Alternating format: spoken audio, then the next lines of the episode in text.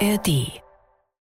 Wenn der Begriff Tour der Leiden irgendwo seine Gültigkeit hat, dann hier im Fegefeuer des Mont Ventoux. Jetzt richtet er sich auf. Und da ist er da. Tourfunk, der Radsport-Podcast der Sportschau. Herzlich willkommen nach der 18. Etappe aus Bourg-en-Bresse. Das ist die Stadt mit dem berühmten Bresshuhn. Über das haben wir heute eine Menge erfahren in der Live-Sendung im ersten von Michael. Äh, War auf dem Markt. Genau, roten Kopf, weißes Gefieder, blaue Füße. Die Das ist der französische Hahn. Genau, das ist Ja. die Oder das, Nationalflagge. das ist die Nationalflagge auf zwei Beinen. Äh, herzlich willkommen nach einer Etappe, die, ja, ich sag mal so, an die wird man jetzt in zwei Jahren nicht unbedingt nochmal denken, außer Holger, der sich an alles erinnert. Und Ähm, Kaspar Askren. Kaspar Askren wird sich auch erinnern. Und ich glaube auch Jesper Phillips. Jesper Philipsen vielleicht auch, aber auch der hatte noch andere Höhepunkte bei dieser Tour. Wir freuen uns, dass ihr dabei seid. Äh, Fabian Wegmann ist hier da, heute unser Fernsehexperte. Moin Moritz. Holger Gast habt ihr auch schon gehört. Hallo? Und unser Sportschau.de Redakteur Michael Ostermann. Hallo. Ich bin Moritz Kasserlet. Ich muss ehrlich zugeben, ich bin so ein bisschen am Tiefpunkt gerade, dritte Woche. Ich habe so einen Hänger, aber ich bin nicht der Einzige. Ich habe aus unserem ARD-Team heute eine Nachricht bekommen, eine Sprachnachricht. Ähm, I'm gone. I'm dead. Ah nee, das war was anderes. Äh, klang aber so ähnlich. Also wir, manche von uns hängen gerade so ein bisschen durch. Ähm, es ist die letzte Woche und wir sind auf der Zielgeraden und äh, freuen uns, dass wir über diese Etappe sprechen können. Ähm, nicht nur Pogacar hat gelitten gestern, sondern auch Simon Geschke. Und heute war es dann zu viel. Er musste leider aussteigen. Ja, nicht so gut. Ich konnte halt heute nichts essen im Rennen und dann ja, Krankheit oder ja, das was Kle- Kleinigkeiten mit dem Magen reicht in der dritten Woche schon, dass man dann ja, die ersten zwei Stunden ging es noch, aber dann die dritte Stunde habe ich gemerkt, dass mir komplett ein Stecker zieht und ja, am vierten Kategorieberg schon alleine gewesen und ja, nochmal 80 Kilometer alleine. Also vor allem jetzt auch nach dem Tag gestern, wo ich mich komplett leer gefahren habe, äh, hat man dann halt einfach keine Reserven mehr. Ja, schade. Ne? Hattest du noch Kontakt mit ihm schon, Fabian? Irgendwie? Nee, noch nicht. Nee. Aber ähm, ja, mir ist sowas ähnliches ja mal ähm, am Freitag vor Paris passiert. Ähm, ich weiß, wie er sich fühlt. Das ist so ganz bitter. Ne? Du siehst, siehst den Eiffelturm eigentlich schon am Ende der Straße irgendwie und Ja, vor allen Dingen, sie waren ja auch diesmal wirklich erfolgreich. Sie haben zwei Etappensiege äh, eingefahren und dann will man nach Paris kommen. Dann, dann wird da nämlich gefeiert. Also zwischendurch kann man nicht feiern. Und dann will man natürlich mit seinen, ähm, seinen Kollegen, mit seinem ganzen Team da ähm, nochmal über die Champs-Élysées fahren, äh, Ehrenrunde drehen und Champagner trinken und vielleicht abends auch noch was äh, zusammen machen. Und das bleibt einem dann natürlich verwehrt und auch überhaupt ähm, die ganzen Strapazen, die man dann, äh, hat ja schon über zweieinhalb Wochen in den Beinen, wenn man dann nicht ähm, Paris erreicht, ist das wirklich bitter. Zumal es dann noch vor seiner Haustür lang geht am Samstag, mehr oder minder, Richtig. durch die Vogesen. Ähm, das ist das eine und zum anderen, äh, er hat es immer geschafft. Zehnmal hintereinander und es könnte ja theoretisch oder sollte eigentlich die letzte sein, wenn ich alles richtig verstanden habe. Er hat noch ein Jahr Vertrag, ja. ein Jahr, ja. Das äh, ist aber die gute Nachricht. Vielleicht äh, sagt er sich, so will ich nicht ausscheiden. Er wollte ja noch einmal den Giro fahren, eigentlich sein Lieblingsrennen, aber vielleicht wollte, will er sich so nicht von der Tour verabschieden und dann Ja, das wäre wär auf jeden Fall ein ganz bitteres Ende, ne? aber da hat das äh, Team ja auch noch ein Wörtchen mitzureden, ob er dann nächstes Jahr noch mit, mitfahren darf oder nicht. Aber vor allem jetzt Samstag ist erstmal schade, ne? das ist ja vor seiner Haustür, da hätte er glaube ich schon ganz gerne. Er wohnt ja in Freiburg und es sind wirklich dann nur 60 Kilometer rüber. Ja. Lass uns über diese Etappe sprechen, die ähm, ja sonst gar nicht so wahnsinnig viel zu bieten hatte, bis auf eine nicht alltägliche Geschichte, dass es eine kleine Gruppe an Ausreißern wirklich schafft, äh, weil das Feld hinten nicht entschlossen genug hinterhergefahren ist. Holger, wie hast du, ja, obwohl äh, war schon Tempo drin, aber irgendwie fehlte so die, also die Zusammenarbeit, hatte ich den Eindruck. Holger, wie hast du es erlebt als Reporter?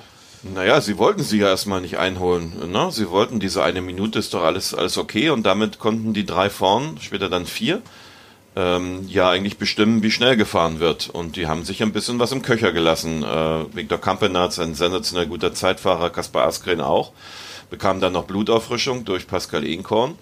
Und dann irgendwann, wenn dann Alpecin und die anderen einfach mal Blutauffrischung, so was ja, auf jeden Fall das Wort streichen. Ja, wir. kam noch ein frisches Huhn dazu. Ja. Ähm, ähm, da war dann letztlich dann mit Alpecin und auch mit, mit Scheiko als Mannschaft von Dylan Gronewegen, irgendwann sind auch da 185 Kilometer sehr lang. Ähm, dazu ähm, glaube ich, dass diese Situation mit Jasper Philipsen, der dann äh, den ersten Ausweisversuch von Pascal Inkorn sich jetzt mal niedergesprintet hat, persönlich äh, wahrscheinlich auch den Ehrgeiz der vier nochmal richtig angetrieben hat vorn. Zumindest den bei Lotto, also mit Campenaz und mit Inkorn. Ja, ja. War, war schon wirklich clever gemacht, ne? Man muss ja sagen. Also erst waren sie zu dritt, dann ähm, haben die hinten wieder aufgefahren, bis auf 30 Sekunden war es da, glaube ich, sogar. Da hat Enkorn probiert, die haben es ja ab ein paar Mal probiert da hinten.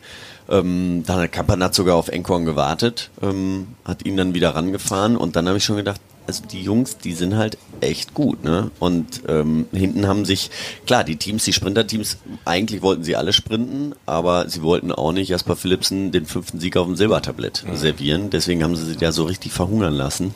Und das hat einfach nicht gereicht gegen die Jungs da vorne. Da muss man schon ähm, nicht nur mit vier Mann gegen die vier fahren, sondern da braucht man auch mal acht Mann. Und das hatten sie nicht. Und die da vier da vorne haben keine Spielchen gespielt. Das ist halt äh, äh, auch, also sie haben wirklich durchgezogen bis zum Schluss. Campenaz hat dann versucht, für seinen Kollegen das vorzubereiten. Das hat dann leider nicht geklappt, weil Askren halt stärker war. Ähm, aber äh, ich habe vorhin noch mit Rolf Aldag gesprochen. Ähm, der sagte, ja, genau, weil die eben nur eine Minute hatten und der Vorsprung halt so knapp war, war ihnen klar, sie müssen zusammenarbeiten bis zum Schluss. Und das haben sie hervorragend gemacht. Wenn der Vorsprung anderthalb oder zwei Minuten gewesen wäre, hätten sie vielleicht schon anderthalb Kilometer vom Ziel angefangen zu spielen, sich anzugucken und dann wäre es vielleicht in die Hose gegangen. Insofern hatten sie dadurch, dass es so dicht war und sie aber gemerkt haben, wir haben die Chance, es zu schaffen, bis zum Schluss zusammengearbeitet. Und das hat man auch selten in solchen Gruppen. Nee, aber sie, eben, sie wollten auch, ich meine, beide Teams, ähm, Sudal, Quickstep und ähm, Lotto. Lotto Destiny. Lotto Destiny. Dritte Woche. Haben, genau, haben, haben ihre, ähm, ihre Kapitäne verloren, die Sprintkapitäne, und äh, sie wollten halt auch äh, unbedingt äh, was reißen. Und ihnen war es hinterher auch egal, welchen Platz sie dann hinterher machen. Hauptsache, der gewinnt nicht nochmal einen ja. Sprint. Und so ja. sind sie dann halt gefahren. Und ich habe schon gedacht, bei Kilometer 4 habe ich es ja schon gesagt, also da waren nur noch 10 Sekunden. Ähm, Nils Bollitte hat nochmal ein richtig gutes Ding geliefert. Der hat nochmal 10 Sekunden gut gemacht und danach war es aber auch vorbei hinten.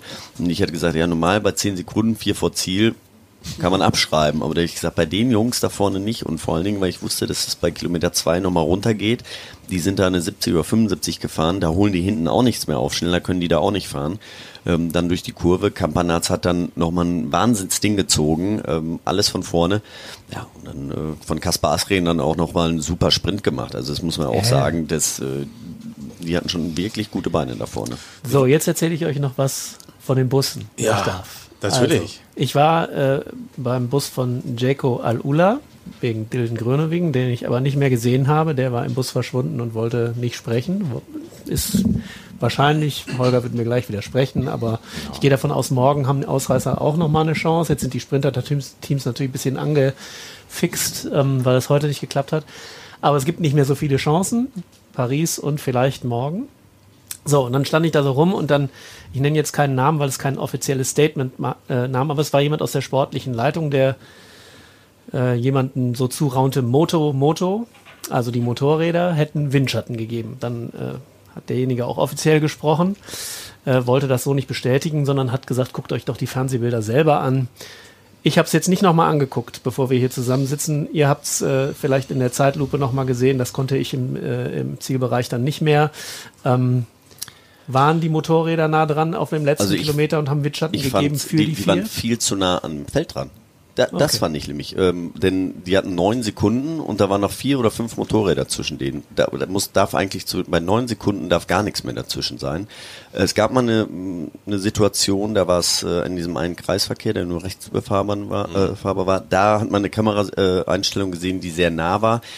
Da konnte ich aber nicht genau sagen, wo das ist, weil da hat man nur Motorräder gesehen und ich, da hat man nicht äh, vom Heli aus geguckt. Ähm, also ich bin mir da nicht so sicher. Ich glaube, die, die haben das gedacht, weil die so schnell gefahren sind da vorne. Aber ähm, also ich hatte da jetzt keinen Beweis für, aber das müssen ja. wir vielleicht nochmal die Bilder angucken. Ich habe es so nicht genau. gesehen. Also ja. Äh, Rolf Aldag, den ich auch dazu befragt habe, hat gesagt, er hat es auch nicht gesehen. Und er würde auf gar keinen Fall jetzt versuchen wollen, äh, den Sieg von Kaspar Askren zu schmälern, weil das eine fantastische Leistung gewesen. Ich wollte das nur einmal sagen, wie das dann so ist. Es kann ja auch der Frust sein, der dann daraus spricht, ne, weil der ja. eigene Sprinter halt bisher hier noch nicht erfolgreich war. Und das ist der, auf den sie da jetzt auch gesetzt haben. Ähm, insofern kann da auch der Frust raussprechen und äh, ähm, aber so geht's halt zu da hinten. Da werden mhm. dann Erklärungen gesucht und nicht immer ist es ja, die anderen waren stark da vorne und wir haben es halt nicht geschafft, sondern manchmal versucht man auch andere Erklärungen zu finden, die dann möglicherweise aber gar nicht stimmen. Ja, ja und äh, letztlich äh, ein Satz noch. Quickstep, irgendwann und irgendwie schaffen sie es. Ja. Jetzt haben sie doch alle einen. Ne? Ganz genau, ganz genau. Also das ist, ich glaube, elf Jahre äh, sind sie hier in jedem Jahr mindestens mit einem Etappensieg nach Hause gegangen. Und Julien Alaphilippe hat es ja versucht und versucht und versucht und hat es nicht geschafft. Und jetzt schafft es Kaspar Askren, der ja auch eine persönliche Geschichte hat. Der ist letztes Jahr bei der Tour de Suisse sehr schwer gestürzt, musste dann bei der Tour letztes Jahr aussteigen, hat, glaube ich, ein sehr, sehr hartes Jahr hinter sich, um wieder äh, auf das Niveau zu kommen, auf dem er jetzt ist. Und das war für ihn, das hat er auch jetzt gerade mehrfach betont in Interviews und in der Pressekonferenz, eine sehr, sehr große Genugtuung, auch persönlich. Und er hat all denen gedankt, die ihn in diesem Jahr unterstützt haben und hat auch ähm, wirklich gesagt, ich hatte eine schwere Zeit, das war nicht leicht. Und erst Paris-Roubaix im Frühjahr, was er auch schon mal gewonnen hat, Hm, nee, was die Flandern- Flandern- Flandern zwei sorry, Jahren. aber ähm, also äh, Paris-Roubaix, Klassikerfahrer ist er eben auch. Da hat er zum ersten Mal gemerkt, der Körper reagiert wieder so, wie er soll. Und jetzt vor der Tour, ähm, sagt er, ist er mit den Beinen angekommen, die er kennt und mit dem Körper, den er kennt. Also persönlich auch, glaube ich, eine, eine, eine sehr bewegende Geschichte für ihn, äh, dass er das hier heute so eindrucksvoll geschafft hat. Ein früherer Dressurreiter. Was du alles weißt. Ja. Das ist, Ja. Jetzt wissen wir das auch. Es hat aufgehört damit, also er hat es äh, auf kleineren Pferden, Ponys und dann noch eine Kategorie größer probiert. Das und ist aber dann Laufpferd für ihn, ne? Weil der hat Ja. ziemlich Lassen lange wir Beine. das, sind wir hier bei den Hühnern. Die wollen wir nicht satteln. Fabian hat noch Ja, einen ich, ich, ich fand einfach, ja, nein, ich, ich habe mich so gefreut. Ich habe mich einfach so gefreut, dass, äh, dass so eine Gruppe mal Ja, durchgeht. das ist immer schön, ne? Das Ja. ist auch, ähm, es war ja eigentlich, wir haben den ganzen Tag äh, kommentiert und gesagt, ja, eine Minute und klar, es wird ein Sprint. Also natürlich fahren die die irgendwie wieder zu, die sind sich da einig.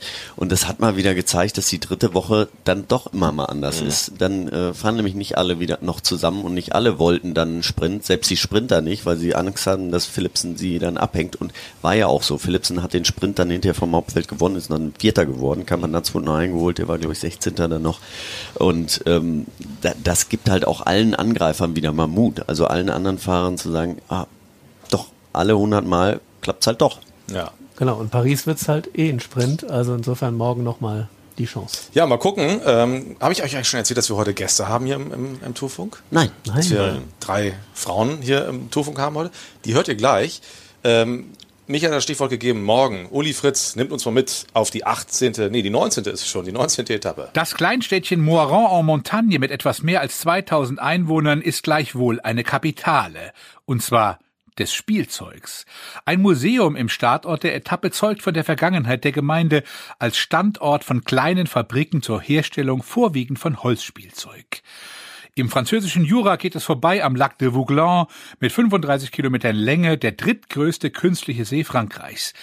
Dann nach Champagnol, das gerne als Perle des Jura bezeichnet wird, und nach Salins-les-Bains. Die Kleinstadt blickt auf eine ruhmreiche Vergangenheit in der Salzgewinnung zurück, die bis ins fünfte vorchristliche Jahrtausend reicht. Vom Wein lebt das Städtchen Arbois, in dessen Umgebung der gleichnamige Wein wächst. In Arbois verbrachte der berühmte Chemiker und Impfstoffpionier Louis Pasteur seine Jugend. Und zum Schluss geht es wieder um Käse. Der Zielort Poligny gilt als Hauptstadt des Comté. Ein Rohmilchkäse, der mindestens vier Monate, oft aber bis zu zwei Jahren gelagert wird. Der Comté ist in Frankreich eine der beliebtesten Käsesorten. Da war er doch noch der Käse. Wir haben, wir haben, ihn schon, haben schon gedacht, heute geht's ohne Käse, aber nein, da hat er noch die, Das geht in Frankreich überhaupt die Käsekurve gekriegt. ja, Holger Morgen, Sprinter oder Ausreißer?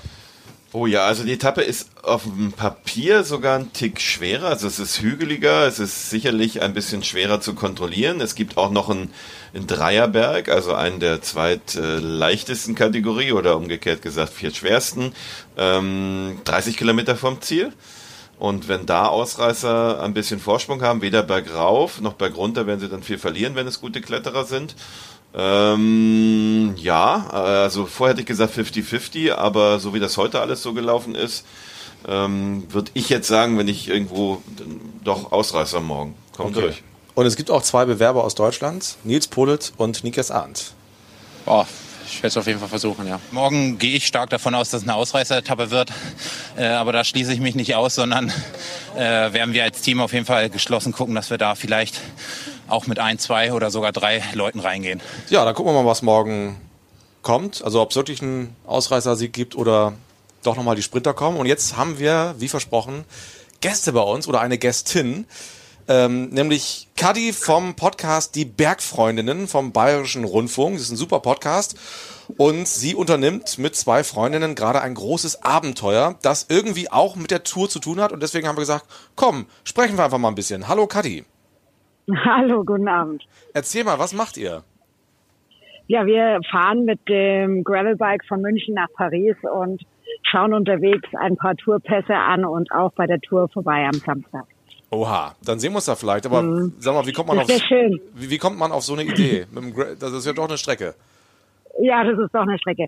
Ja, also wir machen jedes Jahr eine größere Aktion. Wir sind schon über die Alpen gelaufen und dann lag es relativ nah, da wir auch alle Radsportlerinnen sind in unterschiedlicher Ausprägung. Die einen eher Mountainbike, die anderen eher Rennrad, dass wir äh, das nächste Mal mit dem Fahrrad fahren. Und naja, dann gibt es ja dieses große Event immer im Sommer. Und wir dachten, ja, es wäre doch schön, es irgendwie daran anzudocken, weil wir eben auch das Thema Frauen und Frauen im Sport, Frauen im Bergsport und diesmal Frauen im Radsport so ein bisschen genauer anschauen. Und deswegen haben wir uns terminlich ein bisschen an der Tour und auch an der Tour de Femme äh, orientiert und haben beschlossen, nach Paris zu fahren. Und ist alles gut bisher? Ich habe gelesen, dass äh, einer von euch, Toni, glaube ich, einen Magen-Darm-Infekt hat. Ne? Ist da alles in Ordnung? Ja. Ja, es gab schon diverse, diverse kleine Problemchen. Ähm, wir sind ja gestartet nach einem Riesensturm und hatten dann gleich mal unsere Fahrräder über Bäume und andere Hindernisse zu tragen und Stürze zu verzeichnen.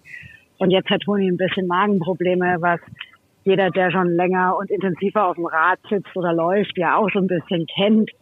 Ähm, jetzt geht's ja, sie hat heute ausgesetzt, wir sind heute die Planche de Belfi gefahren auf den Spuren äh, der Frauentour de France vom letzten Jahr. Und sie hat heute ausgesetzt. Und jetzt hoffen wir, dass sie dann morgen wieder äh, weiter mit uns fahren kann. Ich glaube, bei dem Berg würde ich auch aussetzen. Ja. Aber er ist Gott sei Dank nicht so lang. Ja. Deswegen ging schon einigermaßen. Seid ihr denn bis ganz hoch gefahren? Bis auf die Wiese? Ja, wir sind bis ganz hoch gefahren. Bis auf die Wiese sind wir Oh, gefahren, genau. Okay. Und, und, Ja. und, und wo seid ihr jetzt? Habt ihr vom Tourfieber, kriegt ihr da was mit, wo ihr seid? Total. Also wir sind ja ähm, tatsächlich Yes, aber ich bringe langsam die Tage durcheinander, wie das ist bei so langen, geht das euch geht- wahrscheinlich geht- geht ähnlich. uns genauso, genau. genau. Also wir sind ja schon in Col de la Schlucht gefahren und haben da schon festgestellt, dass da schon alle im Tourfieber sind. Und jetzt heute sind wir ja quasi umgekehrt gefahren, nämlich äh, über den Ballon d'Alsace. Äh, da sind wir hochgefahren, wo die Männer dann runterfahren werden und alles wird gerade auf Vordermann gebracht und die Straßen gefegt und geputzt und die ersten Menschen haben sich schon in Position gebracht, ähm, um wirklich ganz vorne äh, dabei zu sein. Also es ist total schön und auch was und wer alles auf dem Fahrrad unterwegs ist, von alt über bis jung, von alle Arten Fahrräder, alle Arten von Levels. Das ist schon sehr, sehr schön, das so mitzukriegen, obwohl ja gerade eigentlich noch gar nichts ist. Ja, aber am Samstag kommen wir ja zu euch und da seid ihr jetzt ungefähr, ne? Ja. Wo wir dann am Samstag sind. Was ist da jetzt schon los? Auf Genau. was können wir uns freuen? Ähm, also hier zum Beispiel auf dem Campingplatz merkt man sehr, sobald sich vor allem die aktuelle Etappe zu Ende neigt, kommen alle gesammelt zu dieser Bar, vor der ich gerade stehe und hängen sich an den, an den Fernseher und machen dann immer noch die, die Livestreams in den Heimatsprachen parallel dazu an, weil nicht alle Französisch sprechen. Ähm, und die totale Radbegeisterung ist schon, ist schon am Start. Also wir sind jetzt gerade hier eben in Saint-Maurice-sur-Moschel äh, sur Moselle und fahren dann morgen weiter nach Le Markstein. Und ich glaube, da wird's dann noch mal spannender. Ja, das glaube ich auch. Da werden ja wahnsinnig viele Menschen erwartet. Auch aus Deutschland, glaube Ja. ich, werden, werden sehr viele da sein. Ja. Ihr habt einen sehr erfolgreichen und sehr bekannten Podcast, die Bergfreundinnen. Ähm, wie begleitet ihr eure Radtour nach Paris jetzt? Wie gibt's da jeden Tag eine Folge oder jede Woche oder wie, wie sieht das aus? Genau, wir machen tatsächlich von unterwegs jeden Tag eine Folge. Ähm, die erscheint dann halt immer mit einem, einem Tag Verzögerung. Also unser Planche de Belfi Abenteuer könnt ihr morgen hören in der ARD Audiothek. Und bis jetzt haben wir es Gott sei Dank auch geschafft, jeden Tag eine neue Folge am Start zu kriegen. Kann schon sein, dass uns zwischendrin dann mal die Kraft ausgeht, aber wir sind jetzt noch gerade ganz hoffnungsfroh und die bergigsten Etappen haben wir jetzt bald hinter uns. Dann bleibt jetzt, glaube ich, äh, oder bleibt jetzt schwierig, nicht die Lust zu verlieren über die langen, flachen Etappen dann nach Paris. Und euer Ziel ist auch die Champs-Élysées oder was ist euer, euer großes Natürlich. Ziel? Ja. Einmal Natürlich. um den Triumphbogen glaub- fahren. genau, ich glaube, es wird nur halb so glamourös, wie man es dann kennt aus dem Fernsehen. Aber das werden wir uns nicht nehmen lassen. Ja. Und, und habt ihr irgendwelche Herausforderungen unterwegs? Ich habe äh, heute gehört, in, in Brandenburg ist ein Löwe ähm, entlaufen. Habt ihr wilde Tiere gesehen? Müsst ihr euch, musstet ihr schon mal auf den Baum klettern, weil irgendein Bär euch bedroht hat oder so? Ja, also Tiere haben wir natürlich auch einige gesehen, ähm, in letzter Zeit vor allem Störche. ähm, aber also bis auf, oder was heißt bis auf, es war schon spannend genug, dass wir eben diesen Sturmstart hatten mit Bäumen im Weg, wo ich dann teilweise mir nicht so sicher war, ob unsere Route noch funktioniert, weil wir eben auch viel abseits der Straßen unterwegs sind und viel, habe auch immer so ein bisschen Trails eingebaut, um spannend zu machen. Mm, Aber sonst äh, ist uns bis jetzt kein kein böses Tier oder so gelaufen. Ich hoffe, es bleibt so. Aber ich habe mich schon erkundigt, was eigentlich mit Wölfen hier ist in den Ah, Vogesen. und? Ich, ich weiß es ehrlich, also ich habe keine Antwort bekommen. Ja, Luchse das gibt's auf jeden gut. Fall, aber ich glaube, die sind super scheu. Ja, und, und im Zweifel seid ihr auch schnell mit euren Rädern. Kathi, ihr habt Ja, jetzt die, die einzigartige Gelegenheit. Wir haben ja hier mit Fabian Wegmann einen Ex-Radprofi, ähm, der schon sehr viele Tage Ja. auf dem Rad in Frankreich verbracht hat. Fabian, hast du noch eine, noch, hast du noch eine, einen Tipp, irgendwas, auf was müssen die drei achten in den kommenden Tagen? Oh, ich wollte erstmal eigentlich was fragen. Ja, wie hast du viele. Kilometer Ja, habt ihr denn schon in den Beinen? Jetzt kommt, der Äh, Fach, kommt gleich der Fachmann mit solchen Ja, Fachfragen. Fakten, Fakten. Ich glaube, ich, ich glaube, wir sind gerade so bei 600 Wow, angekommen. super. Aber von da ist es ja auch noch ein Ja. Stück, ne? Bis Paris. Ja, ja, ja, genau. Also ich glaube, streckenmäßig ist es so ungefähr die Hälfte, aber wir bleiben jetzt eben noch ein paar Tage hier im Eck äh, aus Gründen und äh, dann geht's weiter. Also aber ich würde mich tatsächlich über Tipps freuen. Wir haben uns ja mit Clara Koppenburg in Freiburg getroffen und die hat uns zumindest für die Planche schon ein paar Tipps gegeben. Hat gesagt, einfach immer nur auf die auf die Dinge schauen, die am Boden stehen und nicht nach vorne, was da Steiles auf einen zukommt. Hat mir heute tatsächlich sehr geholfen. Ich habe sehr viel gelesen. Ja, und ga- ganz viel trinken. Ne? Die Dehydration ist der Ja. größte Feind äh, des Radfahrers. Ja, Aber du bist ja da an der richtigen Stelle gerade. ja, das stimmt. An der Bar. da hast du recht. Ja, Kathi, wann, Ja, wann, wann, wann seid ihr denn in Paris? Was ist der Plan? Am 29. Okay. kommen wir in Paris an. Ja, ja. das ist ja ambitioniert, aber ähm, klingt nach einem ganz großen Abenteuer. Ähm, Ist ich es. ich, ich höre sehr gerne zu bei den Bergfreundinnen. Jeden Tag eine neue Folge. Es war schön mit dir zu sprechen. Und vielleicht sehen wir uns ja wirklich am Samstag im, in, in den Vogesen.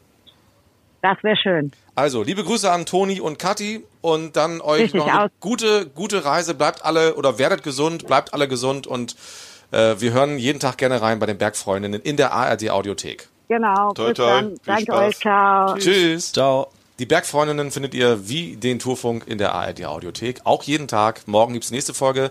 Bei uns nach der 19. Etappe. Und mal gucken, ob es einen Sprint gibt oder einen Ausreißersieg. Vielen Dank fürs Mitmachen. Michael Ostermann, Holger Gersker, Fabian Wegmann und Moritz Kasselet sagen Tschüss, au revoir. Au revoir. Bis morgen. Tschüss. Bis morgen. Ciao, ciao. Wenn der Begriff Tour der Leiden irgendwo seine Gültigkeit hat, dann hier im Fegefeuer des Mont Ventoux. Jetzt richtet er sich auf. Und da ist er da. Tourfunk, der Radsport-Podcast der Sportschau.